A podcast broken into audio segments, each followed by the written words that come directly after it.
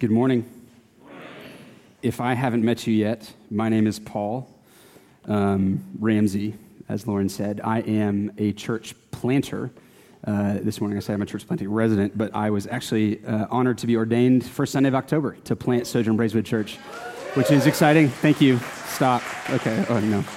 Um, yeah, so it's a huge honor to be with you this morning preaching God's word. Um, I really do every time, nearly every time I get up to preach, I hear the word preached, or excuse me, hear the word read, and just think the, the Lord needs to breathe life into my words because they cannot hold a candle to God's words. Um, it's a huge honor to be before you this morning preaching God's word. Um, to give you a little bit about where we're at in Braeswood, uh, Braeswood, if you're not familiar with the area, is the southwest corner of the inner loop of Houston, the 610 loop. So we're, um, if you know where West U, Southside Place is, we're dr- right south of that, south, just south of the Med Center, uh, Rice University. Um, and we are planting there uh, for the same reason that Sojourn Heights is planted here. We want to plant to see the blessing of God spread uh, to our neighbors through the hope that we have in Christ, the love that we have for one another, through which we hope that our neighbors will come to see the love of God for them um, and, and profess faith. We want to see the hope of Jesus, the kingdom of God, spread in our city. And so we're excited. We've, uh, we've been really encouraged at where we are relationally with our neighbors. Um, it's a really, it's a, it's a wonderful neighborly neighborhood. Um, and we are eager to see those friendships that we've been building over the past year and a half uh, turn the corner into gospel conversations so that we could see people come to know the Lord um, because that is our ultimate hope in planting that church that people who are lost at the moment, whose names are written in the book of life, as it said in the word, uh, who don't know it yet, come to know it. And so, um, if you are uh, in the area, if you live close by down there, or if you know someone close by, I'd love to meet you or whoever that person is who you know. Um, my email address is paul at sojournbraeswood.org. Um, you can Google Braeswood if you want to know how to spell it, uh, but you can also get in contact with me through any of the staff here. Um, would love to, to, to, to, talk with you, to meet with you. Um, won't force you to come plant, but we'll invite, um, and would love to would love for you to join with what, what you're doing. Okay, we are in the season of Advent. Uh, this is a season of longing and preparation for the birth of Christ our Lord. During Advent, uh, Christians are sharing in the ancient anticipation of the coming Messiah while simultaneously longing for his second coming. And this Sunday, or excuse me, this year, we are in the book of Isaiah, looking at some of the passages of promise and expectation for this coming uh, Messiah, uh, where we're exploring some of the implications of his coming for us and for the world. And as we turn our attention to our passage this morning, I want, you, uh, I want to invite you to consider something with me. Uh, as we engage in a season of waiting, uh, waiting for the second coming of Jesus Christ. The season of Advent is an invitation for us today to slow down and notice ourselves, to see where we are, perhaps give name to struggling, uh, to suffering, to yearnings that we have, that we spend so much time in our life trying to filter out with the noise of entertainment and busyness that, that characterizes our current culture a few months ago, I read a book um, that I highly recommend to all of you, whether uh, whatever stage of life you're at. It's called Tech-Wise Family uh, by uh, a pastor named Andy Crouch. And in this book, uh, Crouch makes a key observation. He observes, of course, that as many of us know, we're in an instant culture. And what that means is that we're in a technological moment in which we've learned that easy everything is the norm. Right? There's no need to wait. No need to work hard. Tech says to us that we ought to work smarter, not harder, which is great. But a side effect of that is that we no longer have to wait for things. Communication, food preparation, transportation, entertainment, heating and air, coffee, even, these things used to take time and preparation in order to provide for ourselves. And now they're just a click or a drive through or a quick trip to the store away from us. The only reason that the delivery business isn't bigger than it already is is because when we see that it'll take 30 minutes on our app, we think, oh, what an inconvenience. I can just go pick it up myself. And listen, the conveniences that we enjoy today are not a bad thing. I enjoy many of them, and rightfully, uh, rightly so, I think. Um, but that means that cultivating patience, that fruit of the Spirit that is by definition something that we cannot rush ourselves into learning, is something that we need to work at, or else it will just slip right by us. The reason I tell you this is because Isaiah 35, our passage for today, begins in the wilderness. It's a glorious passage of promise, of hope, and joy. But in order to get a real handle on exactly how good this coming day is going to be, we've got to start where our passage starts in the wilderness, in the doldrums. Right? In this yearning and groaning that the prophet is speaking into while God's people are waiting for this glorious day. And so that's where we're going to start. As we look at this passage, we're going to see, I think, that it is a remarkably practical passage. So rather than simply giving a description of this coming day that's meant to, to uh, encourage and excite God's people, while it certainly is that, this passage also gives real practical handles for them to hold on to, invitations to action that inform the life in this in between, in the waiting, in the patient endurance that characterizes life in a world that is awaiting Christ's full and final restoration. See, these are invitations that echo forward even into the present day for us as we await Jesus' second coming. And so, with that, Let's begin. Let me read Isaiah chapter 35, beginning in verse 1. We'll read a few verses. It says this The wilderness and the dry land shall be glad. The desert shall rejoice and blossom like the crocus, which is a flowery plant. It shall blossom abundantly and rejoice with joy and singing. The glory of Lebanon shall be given to it, the majesty of Carmel and Sharon. They shall see the glory of the Lord, the majesty of our God. So strengthen the weak hands and make firm the feeble knees. Say to those who have an anxious heart, Be strong, fear not. Behold, your God will come with vengeance, with the recompense of God. He will come and save you. So, in the very first line of our passage, we are brought straight to the wilderness. And the wilderness is described for us in very practical, uh, experiential terms. In some future day, this wilderness and dry land shall be glad and shall blossom, right? rejoicing with joy and singing. But at this time, God's people who are receiving this word are surrounded by wilderness and drought, right? by desert and arid land. And as a result, verses 3 and 4, they're feeble, they're weak, and they're anxious. So instead of beauty and blooming flowers to behold, there is dryness and desert. Rather than joy and exuberant singing, God's people are filled with anxiety, groaning, and pain. And in this, I think we see the first thing that this passage is inviting us to do. Right off the bat, we're invited to feel the wilderness, to feel the wilderness where hands are weak, where knees are shaky, where our minds are mired in anxiety. Because you see, while the desert wilderness was very much a physical reality for God's people, over the centuries, the concept of the wilderness had taken on a much more comprehensive meaning for them. When they heard the word desert, they would have thought much more than simply the dry land in which they lived. It had become a metaphor for their entire reality, not just physically, but relationally, emotionally, and spiritually. In other words, the whole of their lives was characterized by wilderness and drought. And this is uh, uh, uh, an important question to consider at this point is why? Why are they in the wilderness? Where does this wilderness and desert come from? It's not just that this is a cold, hard world right? That the universe is generally an inhospitable place for life. It's not a, the, the desert is not this naturally occurring part of the world that's just harder to live in than the other parts of the world. No, when God's people considered the wilderness and the dry land, they knew exactly where it came from originally. It came from human sin. If you think back to the story of Adam and Eve, the first man and woman were created and placed in this lush garden, characterized by joy, peace, gladness, blossoming flowers, with many rivers providing water that was necessary for life throughout the garden. When they sinned, though, Adam and Eve were cast out of this garden as a consequence of that sin. And you might be familiar with the words of the curse that God spoke to Adam, the final words that God says to humanity, really, in this lush garden. On account of sin, Genesis 3 cursed is the ground because of you. In pain you shall eat of it all the days of your life. By the sweat of your face you shall eat from the ground until you die and return to the ground from which I created you in the first place. So, life in the wilderness, in other words, is no random occurrence. It's a consequence for human sin. And it's a comprehensive reality. Not only is the land dry and cracked, but man's life shall be marked by pain rather than joy, by hard and sweaty work that will disappoint rather than fulfill, yielding thorns and thistles instead of bountiful produce of the land.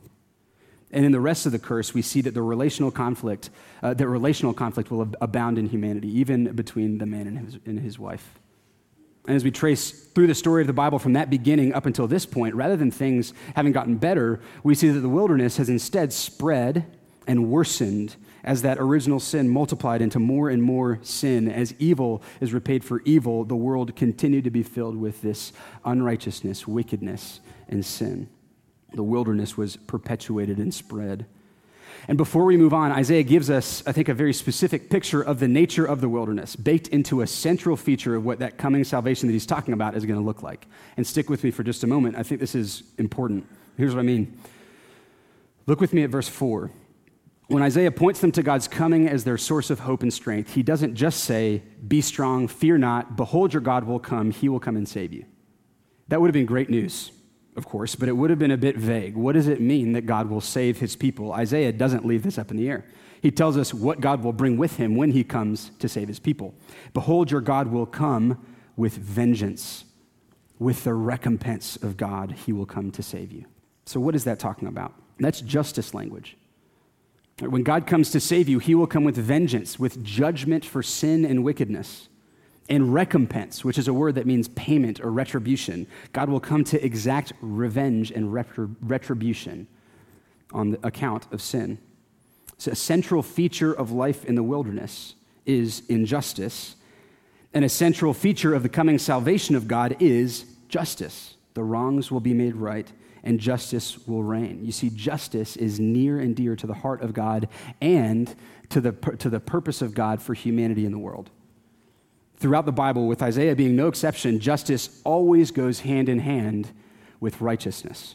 To give just two examples from Isaiah, there's this iconic passage in Isaiah chapter 5 about the vineyard of the Lord being planted but bearing wild fruit, and as a result, being destroyed. And listen to the things that God was looking for. Isaiah chapter 5, verse 7 says, For the vineyard of the Lord of the hosts, excuse me, for the vineyard of the Lord of hosts is the house of Israel, and the men of Judah are his pleasant planting. And he looked for justice, but behold, bloodshed.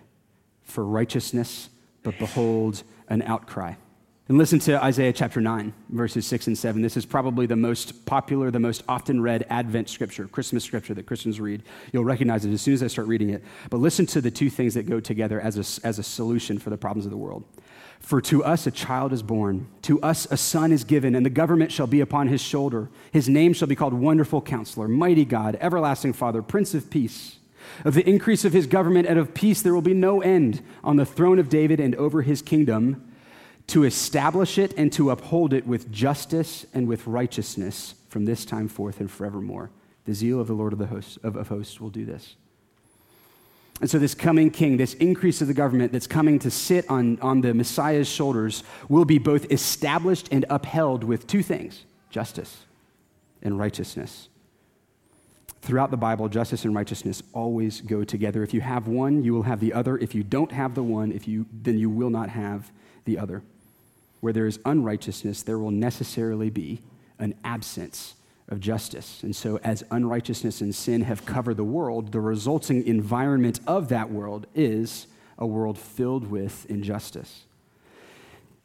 And you see, God hates injustice. Let me illustrate it for you briefly. We know this is true. Picture with me for a moment uh, that you're an adult playing a game with a six year old. Could be a board game, could be a game of pickup basketball. And let's say that you're playing totally within the rules of the game. You haven't broken any rules, and you absolutely crush the kid. Right? You're playing Monopoly, and the kid is excited to pass go to pick up his fifth property, and you've just built your 15th hotel. Crushing it. You're playing pickup basketball with this six year old kid, and you score a layup, you know, to make the score 20 to 0, and you, you know, go back to the court dribbling, saying, Make it, take it, game point. You're crushing it. Everyone knows that there is something wrong with that you may have played exactly within the rules of the game, right? But everyone knows that that is simply not fair. We know inherently, right, that the strong have an obligation to the weak, a responsibility to lift up the weak rather than to crush them. It's written into the very fabric of our hearts because it's written into the fabric of God's heart to care for the least of these. Go out of your way to care for them, to lift them up. And when we get to things more serious than games like that, like economic practices or dishonesty or theft or violence. God is especially concerned about the strong taking advantage of the weak. He hates it. And at this time in history, injustice was a given aspect of the human experience. And many of us today in this room have got a little bit of work to do to understand this. Right? This is hard for us to understand because we live in a time and a place of relative safety. In the context of the human experience across history and across the world, you and I here in Houston live remarkably safe lives. Lives in which the most dangerous things that we do are typically our recreational activities. There are certainly criminals out there, and bad things may happen to you, but for us, the police are usually only a phone call away. And I know I risk oversimplification here. Please know that that's not my intent. The point that I'm trying to make is this we don't live with an ever present understanding that at any moment bandits might come through and steal your stuff or harm you or rape you with leaving you with nothing to do about it. Lindsay and I, my wife and I, watched this movie a few months ago called The Boy Who Harnessed the Wind. It's a Netflix movie. Uh, it's a heart wrenching, beautiful movie about a brilliant young boy from a poor village in Malawi in East Africa who invents a windmill to bring water from a well to water the plants. They're in this famine, it's a dry land, the rains never come, and so he invents this way of providing water so they can have food. And there's this heart wrenching scene partway through the movie in the middle of this famine, which is due to this drought, where the boy has to leave his mother and sister at home alone in search for more grain. And these men come in in this scene to hold up his mother and sister to steal the little food that they did have. And as we were watching this movie, it was an absolutely, it was distressing to watch because there's nothing that these women, this mother and her daughter, her adult daughter, could do except watch and hope that they came out of the experience with their lives. There's no one to exact justice, no police to protect them, no number that they could call to say, hey, this happened, can you help us track down the, the, the, the thieves? There's just a world in which the strong oppress the weak. It's a heart wrenching moment in that movie, and that dog eat dog kind of world is the world of the Bible very much. The strong are oppressing the weak with no recourse. The righteous are looking to God, saying, How long, O Lord, will the way of the wicked prosper? And as a result, God's people are left with drooping hands, with shaky knees, anxiously awaiting the next calamity, the next thief, the next trauma. And as we begin to grasp this, we hear the invitation of God in this word. We hear the invitation into this story to feel what they felt, to feel the wilderness. They were in the wilderness, and the wilderness, the injustice in the wilderness, was a problem to be fixed. The problem is, problem is that they'd been looking in all the wrong places for the fix. when Isaiah says in verse 4 of our text, Behold your God, this would have been a word of encouragement and hope for this coming God of salvation. It would have been a gracious uh, invitation from God to look at him, but it also would have been a word of correction, something of a rebuke for his people. You see, God's people wouldn't have heard this verse and said, Oh man, we haven't thought of that before. If only we had known that it would be God who would be coming to save us from the wilderness. No, for their entire history, God's people had been invited back into his presence by God himself where they would find joy, peace, justice, and righteousness. But up until this point, rather than turning to God, we've seen God's people again and again try to secure this salvation, this justice, this peace for themselves. Repeatedly, they turn to their own way, they turn to other gods, they turn to other nations so that they could get their picture of their understanding of what they wanted things to look like. And as a result, God is calling them back. He's essentially saying to them, You got yourselves into the wilderness here in the first place. And in your weakness and anxiety, rather than turning back to me, you've instead turned to other nations, to the might of man, and that has made it even worse. It has only resulted in more weakness, less justice, and a, and a much more uh, pervasive wilderness. And you see, today, in the United States, we're not altogether that different. We like to think that we've come a long way, and in some ways we have. But it's easy for us to think that we've achieved something. We've got police. Right? The world is safer. We've made progress in the democratic process. We've been able to cultivate a society where justice prevails more often than not, and things are, are, are likely just going to get better from here. But even today, time and again, we learn that the justice that we thought we were experiencing isn't actually being experienced by all. Right? Think of the Black Lives Matter movement or the Me Too movement. What do those two movements have in common? At their, at their root, they're outcries seeking justice. While many in the world live their lives thinking that all is dandy. There are these voices, these voices of the weak, the minority, speaking out to say, hey, we're not getting the justice that we need. In fact, if you think about all the big civil movements we've seen in recent history, think of the past hundred years, give or take. The women's rights movement, the civil rights movement, the feminist movement, the gay rights movement, the Black Lives Matter movement, the Me Too movement. What are all these movements doing at their root? I'm not saying that I agree with every premise of, any, of, of all of those movements. But what are all of those movements? What do they have in common? They're all seeking justice. Justice for the less than.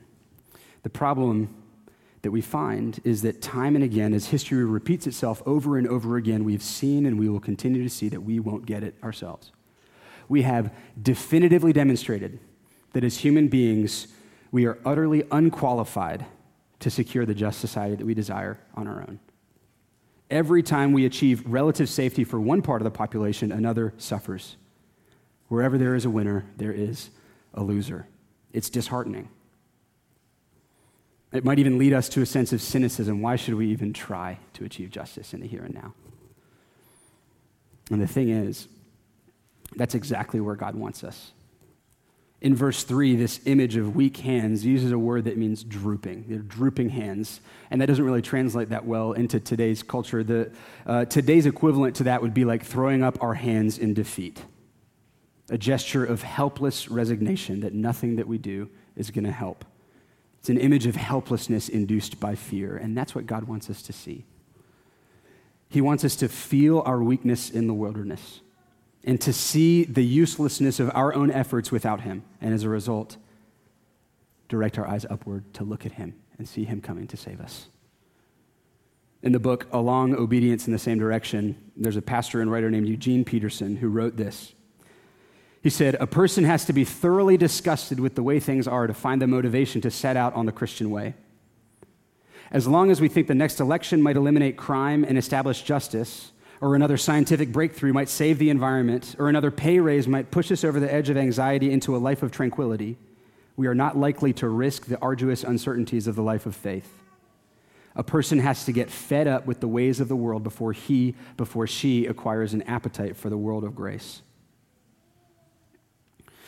You see, the life of faith comes with, uh, with arduous uncertainties.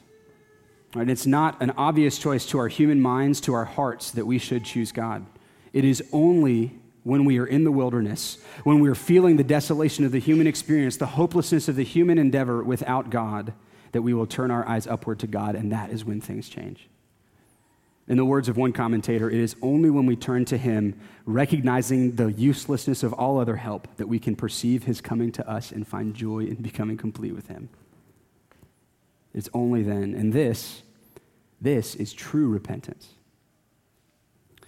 So often today, we confuse repentance with penitence, with some sort of feeling that we somehow think pays the price for our sins because we feel bad enough.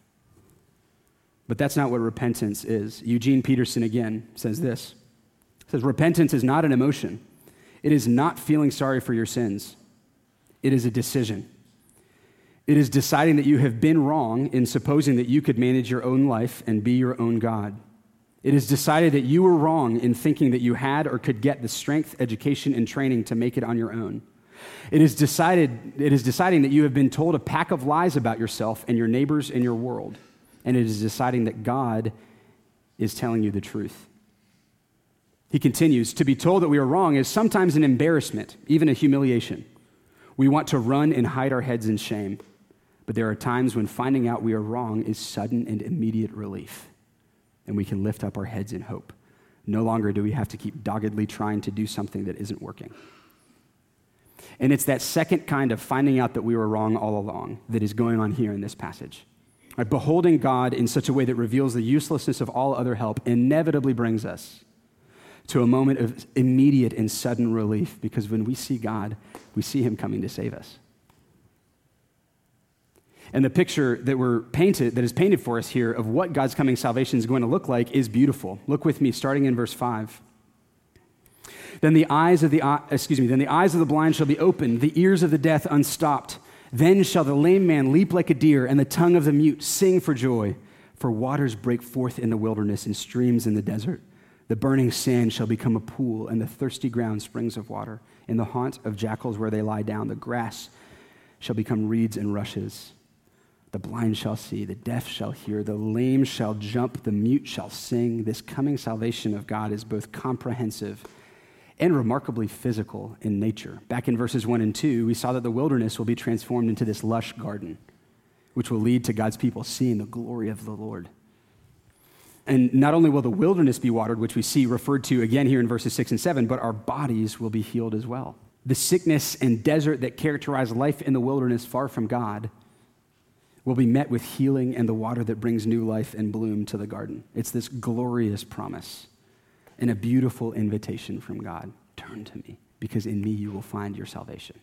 But you know, the really good news in this passage is you see, the thing, the thing is, God's people never actually turn back to Him fully. But the history of God's people, even after this point, is a history of God inviting them to repent and then making it look for a moment having a burst of faithfulness and repentance, but then very quickly turning in idolatry and sin to their own way, to the ways of the world. Time and again, his people never turned back to him fully. And so, what was God going to do about it? We're told right here in verse 4. What was it that they were to say in order to strengthen one another? Be strong, fear not. Behold, your God will come with vengeance, with the recompense of God. He will come and save you. Did you hear it?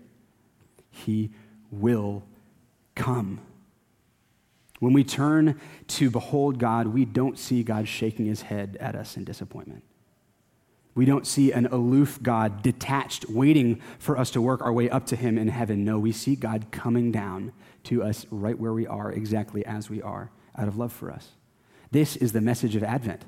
This is really what sets apart Christianity from every other religion.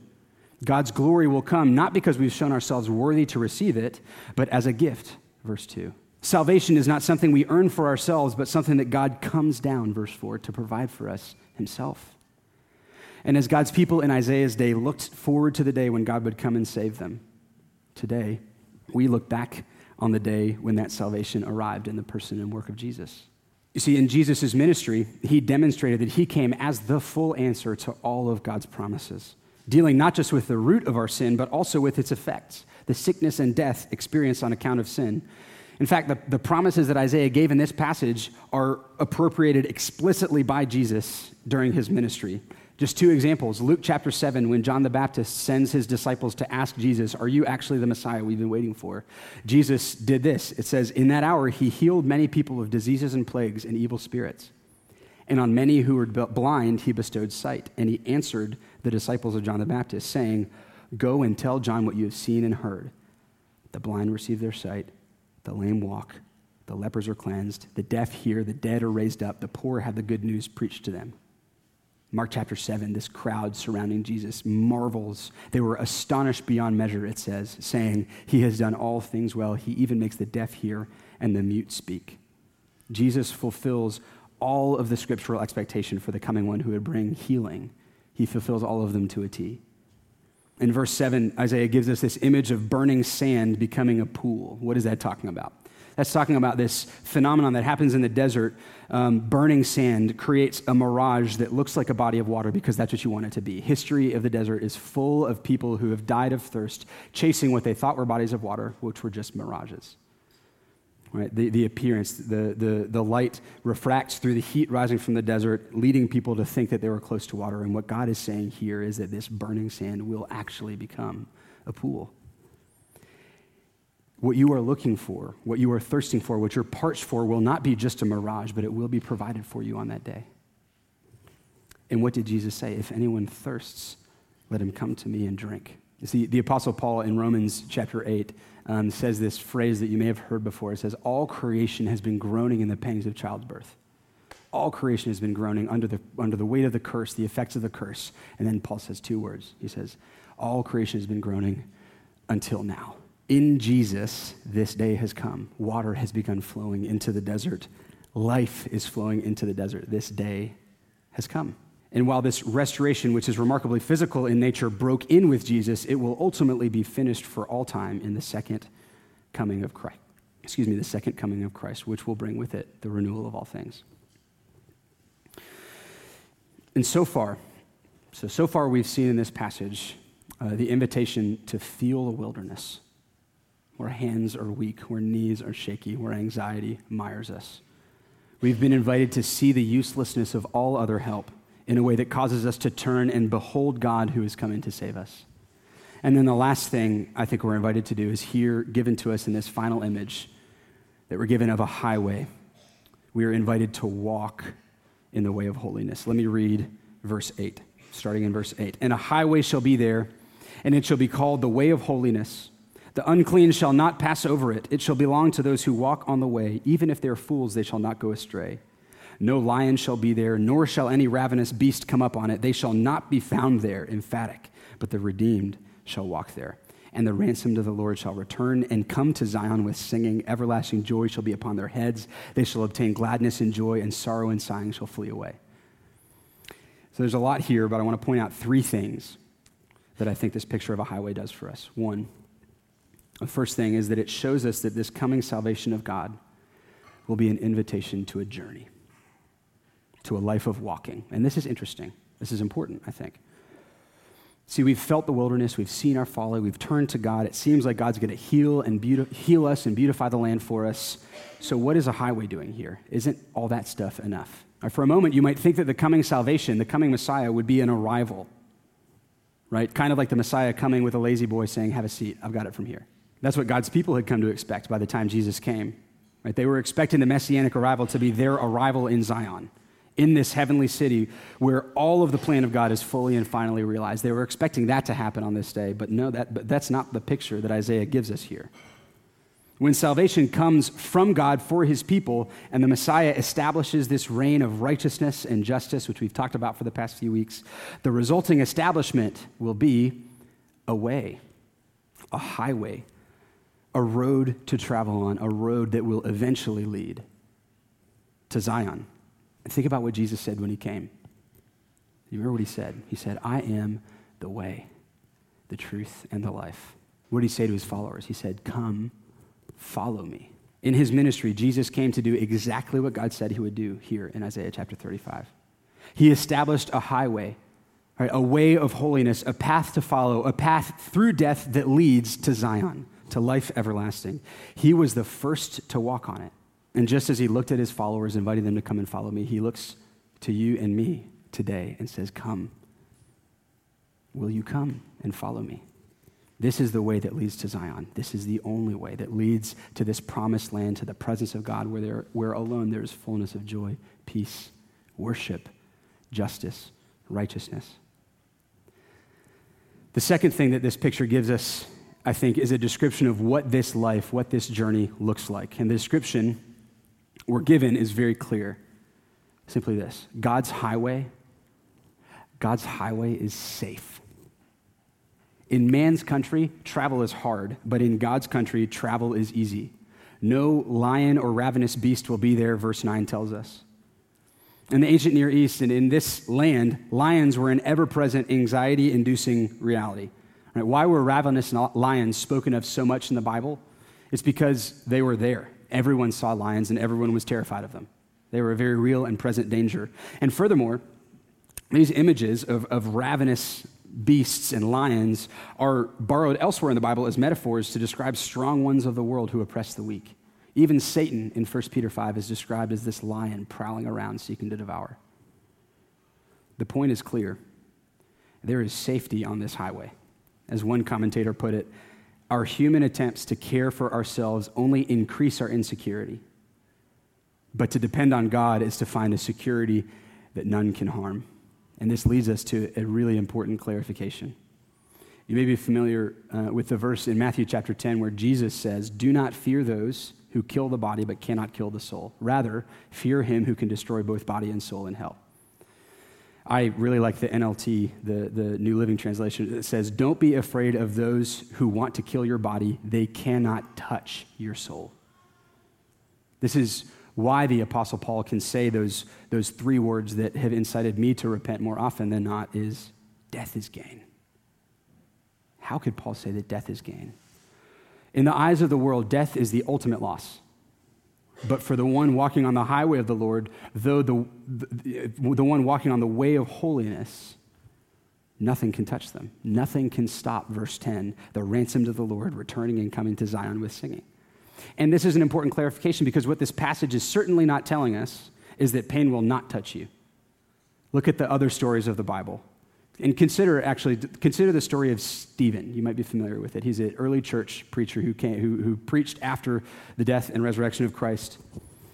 And Stephen was preaching the gospel when he was stoned on account of his preaching. He was killed because he was preaching the gospel. He was killed because he followed the way of Jesus. But if you remember, when he was killed, what did he have? He was killed with a fire in his belly, with joy in his face. I have seen the glory of the Lord.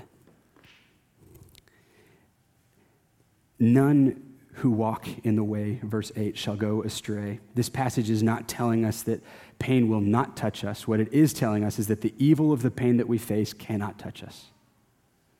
As Brandon said last week, your suffering does not have the last word in your life. Right? Your pain, your trauma, your cancer, even your death, none of these things have the last word because none who walk on the way shall go astray. Verse 8 Nothing shall separate us from the love of God for us in Christ Jesus, as we're told in Romans 8. The way of holiness, the way of life lived in pursuit of God, is a journey of patient pilgrimage, of sojourning in this world, making it clear that as we journey, we are journeying to a place far greater than this. Though we will face pain and suffering, we, will share, we share in the power of the indestructible life that Jesus died in order to give us. Which brings me to the third thing that this image gives us it shows us the way onto this highway. This is the way of holiness. And holiness refers to, be, to being set apart for God's purposes.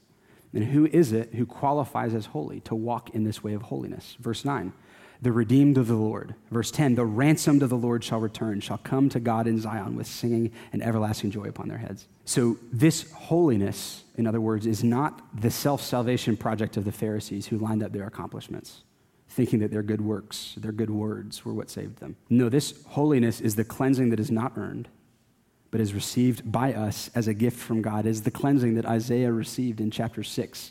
Isaiah himself, the prophet. When he was given a vision of the glory of the Lord, he fell flat on his face, saying, Woe is me, for I'm a man of unclean lips. I am undone. I'm as good as dead.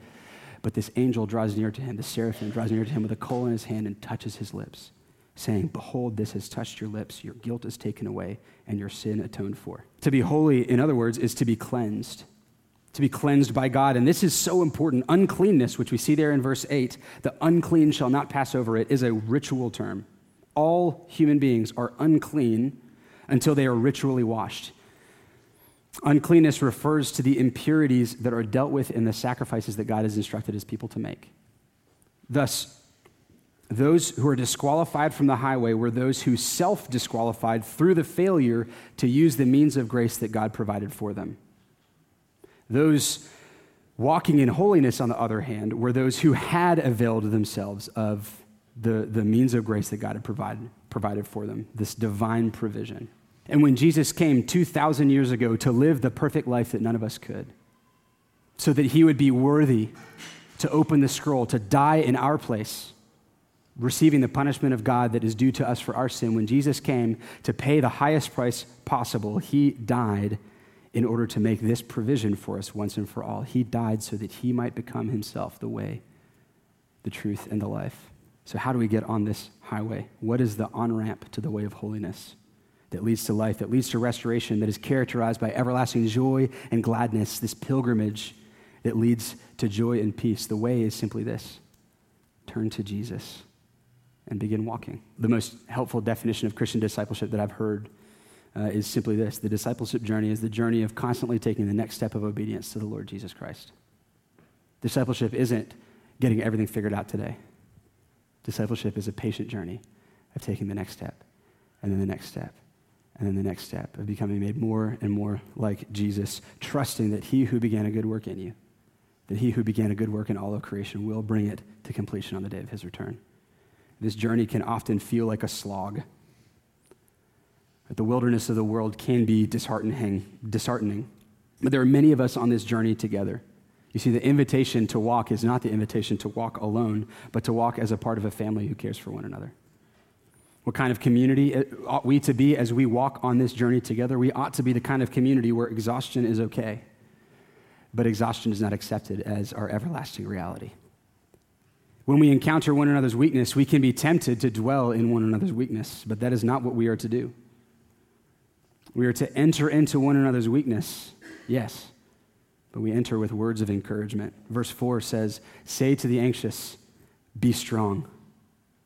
It says, strengthen the weak hands and shaky knees with words of truth. This does not have the last word in your life, God does. There's this story in Jesus' ministry where he comes up to this paralytic who's sitting beside a pool wanting to be healed. And Jesus asks this paralytic, he says, Do you want to be healed?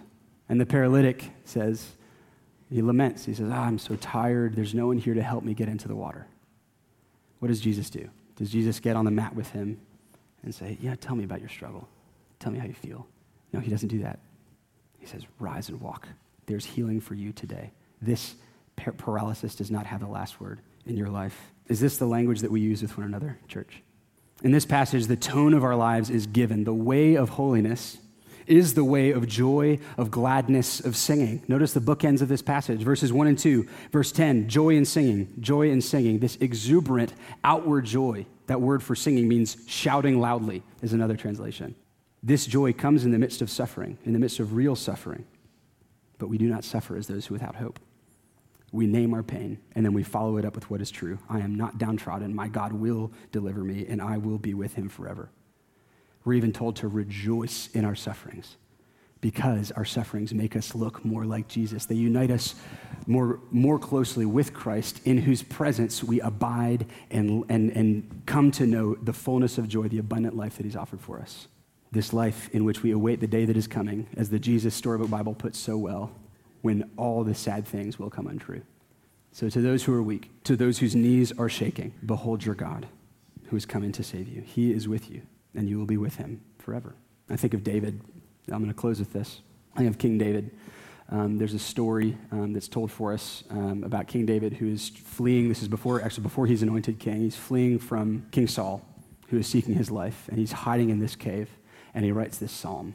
And you'd think that he would be panicking, that he'd be freaking out. The most powerful man in, the, in his life is coming to seek, him, seek after him in his life with his army. But he doesn't panic. He says, The Lord is my shepherd. I shall not want. He makes me lie down in green pastures. He leads me beside still waters. He restores my soul. Even though I walk through this valley of the shadow of death, I will fear no evil, for you are with me. Your rod and your staff, they comfort me. You anoint my, my head with oil, my cup overflows. He's in the throes of suffering, of fleeing for his life. He's talking about his cup is overflowing. How? what kind of person does that? What kind of people live lives like this, even when things are difficult? This is a people who know God. This is a people who have felt the misery of the wilderness, who have come to see the futility of any effort at fixing it without God, who have turned upward to God and seen, wow, God does not need me to do, any, do anything. He's coming to save me. A people who have taken that step of faith, who take one step after another, awaiting the joy that comes on the day of Christ's return. So the question I leave you with is this What is keeping you from that kind of faith? What is keeping you in yourself, in your own mind? trusting in your own way. Offer that up to the Lord right now.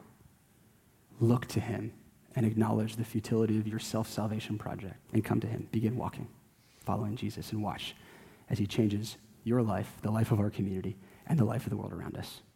Let me pray for us. Heavenly Father, thank you for this morning, this afternoon now. Thank you for loving us the way that you do. Thank you for this, your word, by which you teach us, by which you encourage us, by which you strengthen us. Lord, I pray that you would weave the truth of the gospel into our hearts here today. That you would help us to feel the wilderness of life and the world without you, and that you would cause us to repent, to truly repent, not wallowing in shame or guilt, but turning and saying, We've been lied to by ourselves, by others, by the world, and trusting you that what you tell us is true. And when we look at you, Lord, show us that you are coming for us. Always. Holy Spirit, we invite you in. We need you. We trust you. In Jesus' name. Amen.